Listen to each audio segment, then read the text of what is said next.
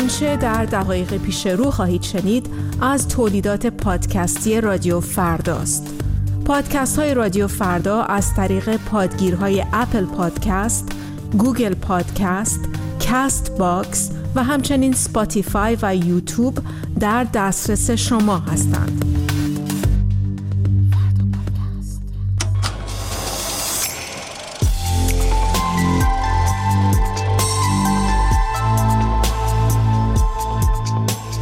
پادکست صحنه رو میشنوید و من بابک قفوری آذر هستم.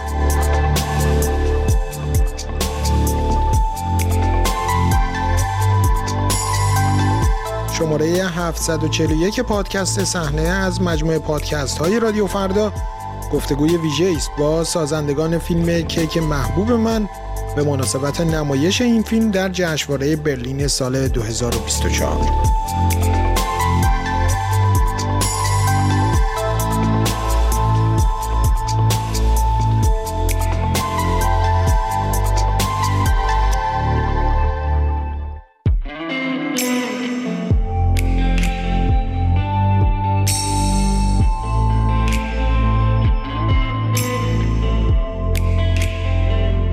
دوره 74 جشنواره فیلم برلین برای سینمای ایران یک دوره خاص و متفاوت شد. در این دوره فیلمی از ایران در این جشنواره به نمایش درآمد که برای نخستین بار در چهار دهه گذشته تصویری از واقعیت زندگی مردم ایران بدون سانسور رو به نمایش گذاشت. فیلم کیک محبوب من ساخته مشترک بهتاش سنایی ها و مریم مقدم داستان زنی به نام مهین که در آستانه کهنسالی به تنهایی پس از درگذشت همسرش و مهاجرت فرزندانش در تهران زندگی می‌کنه. او خسته از این تنهایی تصمیم می‌گیره شبی رو مطابق علاقه و خواستش با مردی همسن خودش بگذرونه. این تصمیم شب فراموش نشدنی برای او می‌سازه.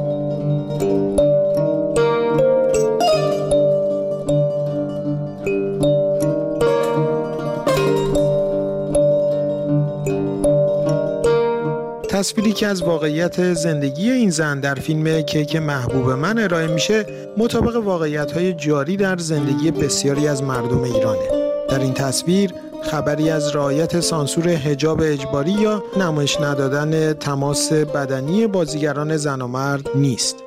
چقدر قشنگ شد. یادم رفته بود منظر اینجا از بس که همیشه تاریک بود. چه هوای خوبی شده. آره خیلی. بریزم برات. بله. لیلیه فرهادپور و اسماعیل مهرابی دو بازیگر فیلم در قیاب سازندگانشان که از سوی مقامهای غذایی جمهوری اسلامی ممنول خروج شدند در جشنواره برلین حضور داشتند. من از محل برگزاری جشنواره برلین با بهتاش سنایی ها و مریم مقدم درباره فیلمشون صحبت کردم. ابتدا می‌تونید بگید که ایده فیلم از کجا اومد؟ آیا محصول دوره بعد قصیده گاو سفیده؟ یا یک ایده ای بوده که تو این سالها مد نظرتون بوده و شاید شرایط ساختش مهیا نمی شده ایده که خب مثل بقیه ایده های فیلم های دیگه ما الهام گرفته از آدم های دوروبرمونه و تجربیاتمون خودمون و اطرافیان نزدیکمون در زندگی. و بله یه ایده بوده که چندین سال پیش مثلا شاید چهار پنج سال پیش تو ذهن ما شکل گرفته و حالا اگه بخوام خیلی دقیق تر بگم که این اساسا شکلگیری این مدل قصه ها مثل که محبوب من یا احتمال بار نسیدی از کجاست از اصولا علاقه ما به پرداختن به شخصیت هایی که شهروندهای درجه یک جامعهشون نیستن. یعنی شهروند درجه دو محسوب میشن شهروند درجه سه محسوب میشن. خب این آدم ها آدم های عموما تنها تری هستن. آدم هایی هستن که در زندگیشون تنهایی رو دارن به شکل تلختری از بقیه تجربه می‌کنن. عموما بی پشتوانه هستن. عموما آدم هایی هستن که از جانب سیستم فراموش شده هستن و اینجور آدم ها اصولا چون قصهشون خیلی گفته نمیشه قصهشون خیلی تعریف نمیشه نه در سینما بلکه در جامعه هم اونقدر راجبشون حرف زده نمیشه. همیشه برای ما جذاب بودن که بریم سراغشون. اینم در واقع یکی دو تا از شخصیت هایی بودن که ما از چند سال پیش هی بهشون فکر می‌کردیم و خب میگم منبع الهامم آدم های دور مثل طبیعتا مادرامون مادر مریم و مادر من. و در ضمن حالا بقیه سوالت فراموش نکنیم که ما خب سه سال پیش که می نوشتیم اینکه حالا می‌خوایم خط قرمزا رو کنار بذاریم راست بگیم واقعیت رو نشون بدیم. دلیلش این بود که تو فیلم آخرمون تو قصیده خیلی اذیت شدیم از اینکه هی فکر کردیم مجبوریم خودمون رو سانسور کنیم زن تو خونه با بچهش روسری سرشه اینجوریه اونجوریه و احساس می‌کردیم که اصلا روایتمون کامل نیست. و تصمیم گرفتیم همونجا که داستان بعدیمون رو هرچی هست یک روایت واقعی کامل نشون بدیم. وقتی می نوشتیم به همه اینا فکر می کردیم چند نفر از ما پرسیدن چجوری حالا به این چیزا فکر کردین؟ همزمانی این موضوع با زن زندگی آزادی. خب ما قبل از اصلا این جنبش شروع کردیم پیش تولید رو.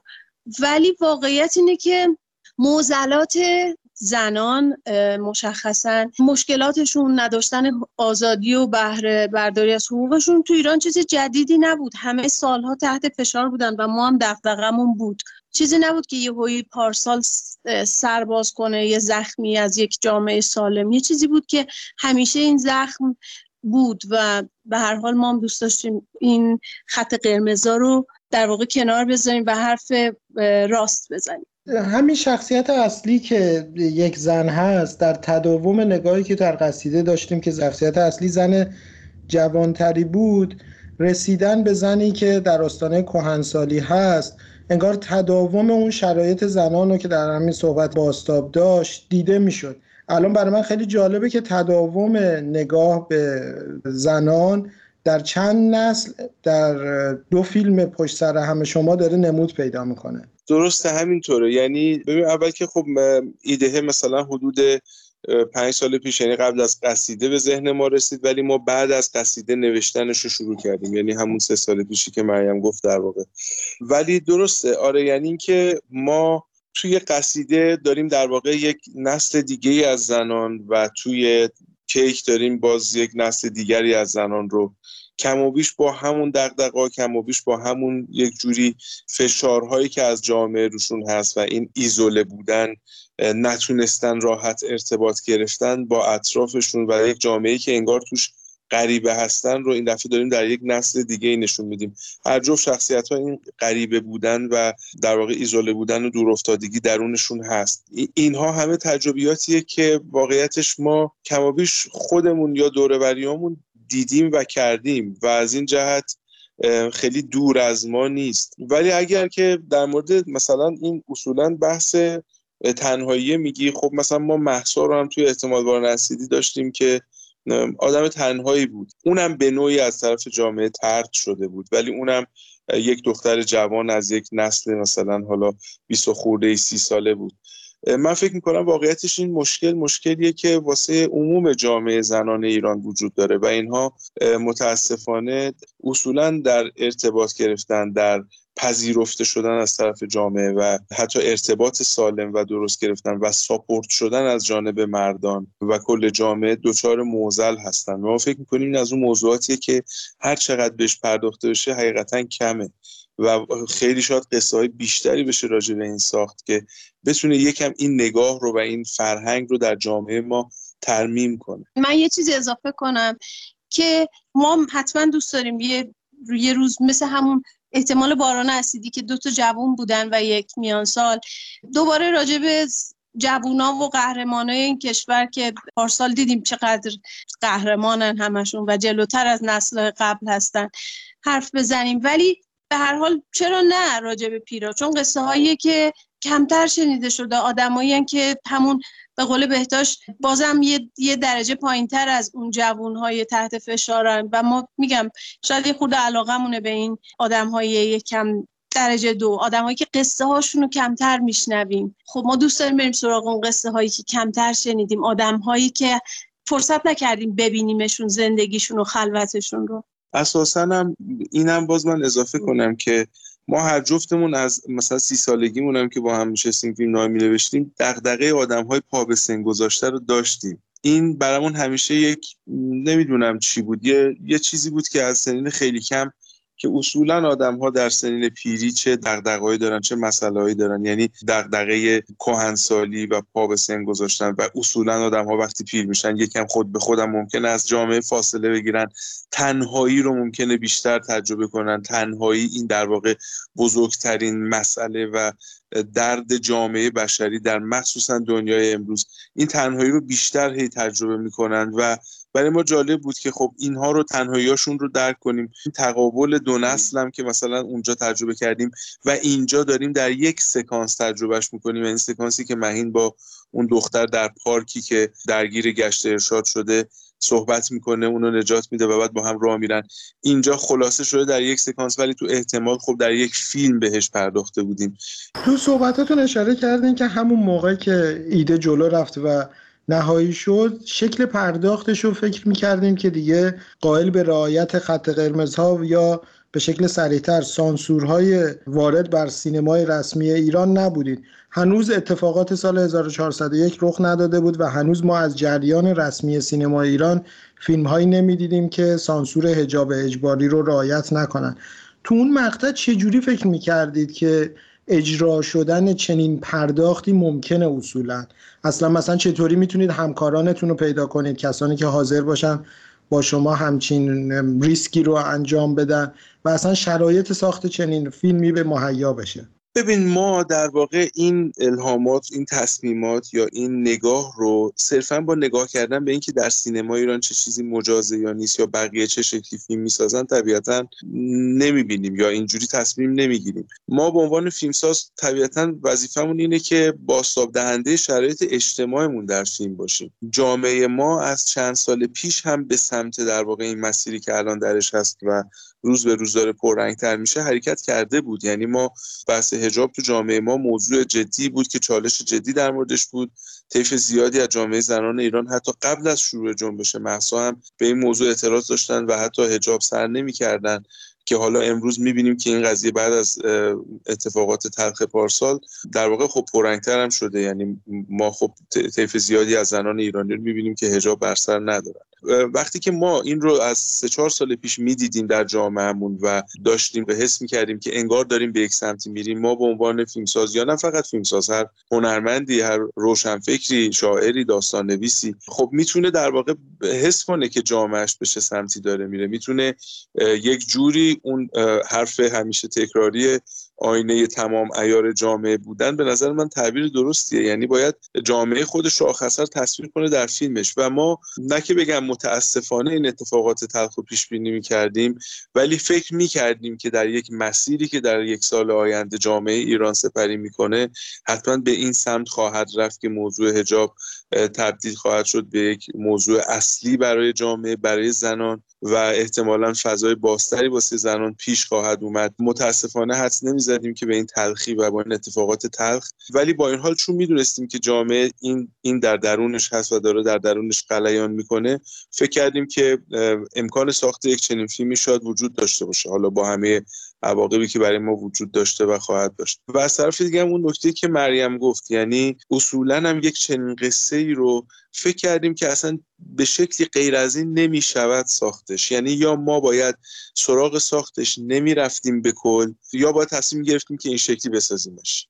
و ما تصمیم دوم رو گرفتیم. به خاطر اینکه قصه بود که دوستش داشتیم و سه سال روش کار کرده بودیم. شاید اگر می‌خواستیم محافظ کارانه عمل کنیم واقعا باید میذاشتیم کنار. راه حل سومی نبود. یعنی این قصه اساسا نمی‌شد با حجاب در داخل خونه تعریفش کرد. و متاسفانه سالها حتما فیلم سازهای ما دلشون می‌خواست یک چنین قصه هایی رو بسازن ولی نشده پیش نیومده یا فضا به گونه ای بوده که نتونستن یعنی این ریسک رو تحمل نکردن. ولی ما به حال بین این دو انتخاب تصمیم گرفتیم که فیلم رو بسازیم جای اینکه نسازیم و با همین شکل و شمایل. خب از قبلش هم آدم به همکاراش پرسیدی فکر می‌کنه. ما یه دوستایی داریم که همکار یعنی همه همکاریم و هم خیلی بهشون اطمینان داریم. هم می‌دونیم که هم عقیده با من هم فکرمان و همراهمان همیشه.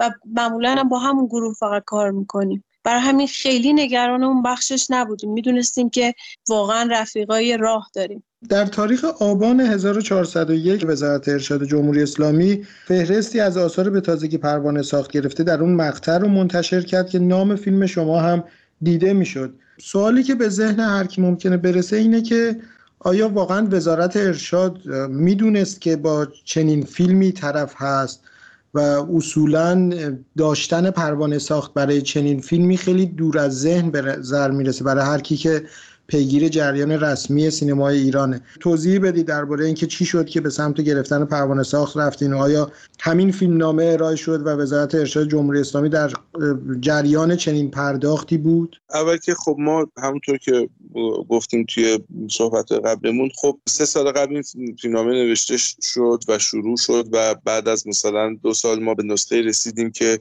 خب طبق روال بقیه فیلم هایی که داشت تو سینما ایران ساخته می‌شد و ما قصیده گاو سفید رو هم با همون روال ساختیم. چون کسی اگر بخواد در ایران در خیابون فیلم برداری بکنه و مجوز نداشته باشه خیلی راحت میریزن و جمعش می‌کنن.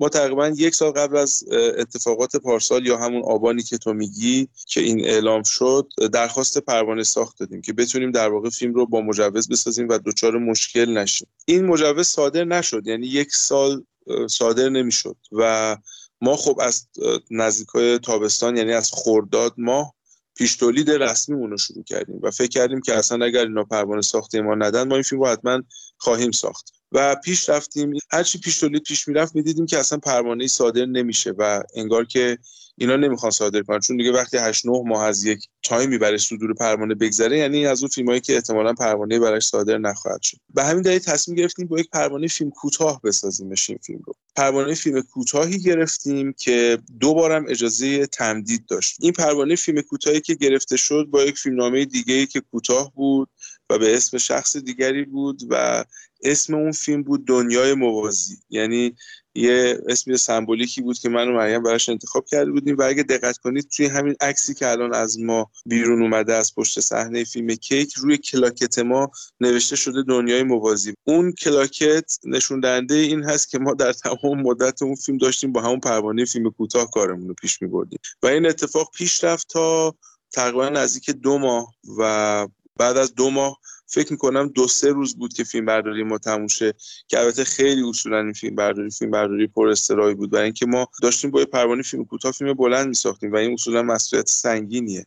البته که در سینما ایران پیش اومده بارها کسای دیگه هم این کار کردن. یعنی این چیزی نیست که بگم فقط ما. خیلی اوقات فیلم کوتاه مجوز می‌گیرن فیلم بلند می‌سازن یا حتی مستند می‌گیرن فیلم بلند می‌سازن.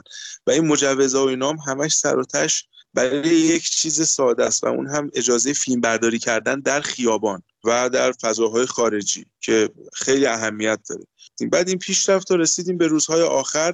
تقریبا که ماه یک ماه خورده هم از جنبش محسا گذشته بود. چون ما وقتی فیلم برداریم رو شروع کردیم تقریبا دو سه هفته قبل از متاسفانه کشته شدن محسا بود و این اتفاق درست در وسط فیلم برداری ما افتاد که اینم حالا خودش اصلا یک پروسه خیلی دردناکی بود واسه ما و همه این گروه که باعث شد کلا کار ما با تاخیر پیش بره به خاطر اینکه حالمون خوب نبود که می‌تونیم فیلم رو پیش ببریم.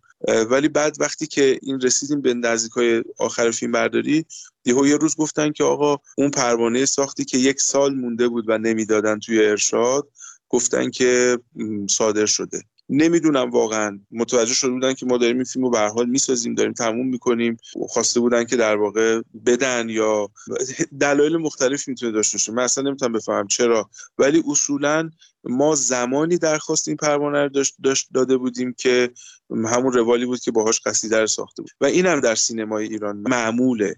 اینکه خیلی از بچه ها همکاران اینا مثلا یک فیلمنامه رو به ارشاد میدن و بعد این فیلمنامه اصلا کلی تغییر می‌کنه. این اتفاق در مورد قصیده گاو سفید هم افتاد. یه چیز دیگه به ارشاد داده شد و بارها و بارها و بارها و بارها بازنویسی کرد و ما وقتی فیلمنامه رو بردیم جلو دوربین اصلا خیلی با فیلمنامه اولیه تفاوت می‌کرد. چرا ریخته تو باغچه؟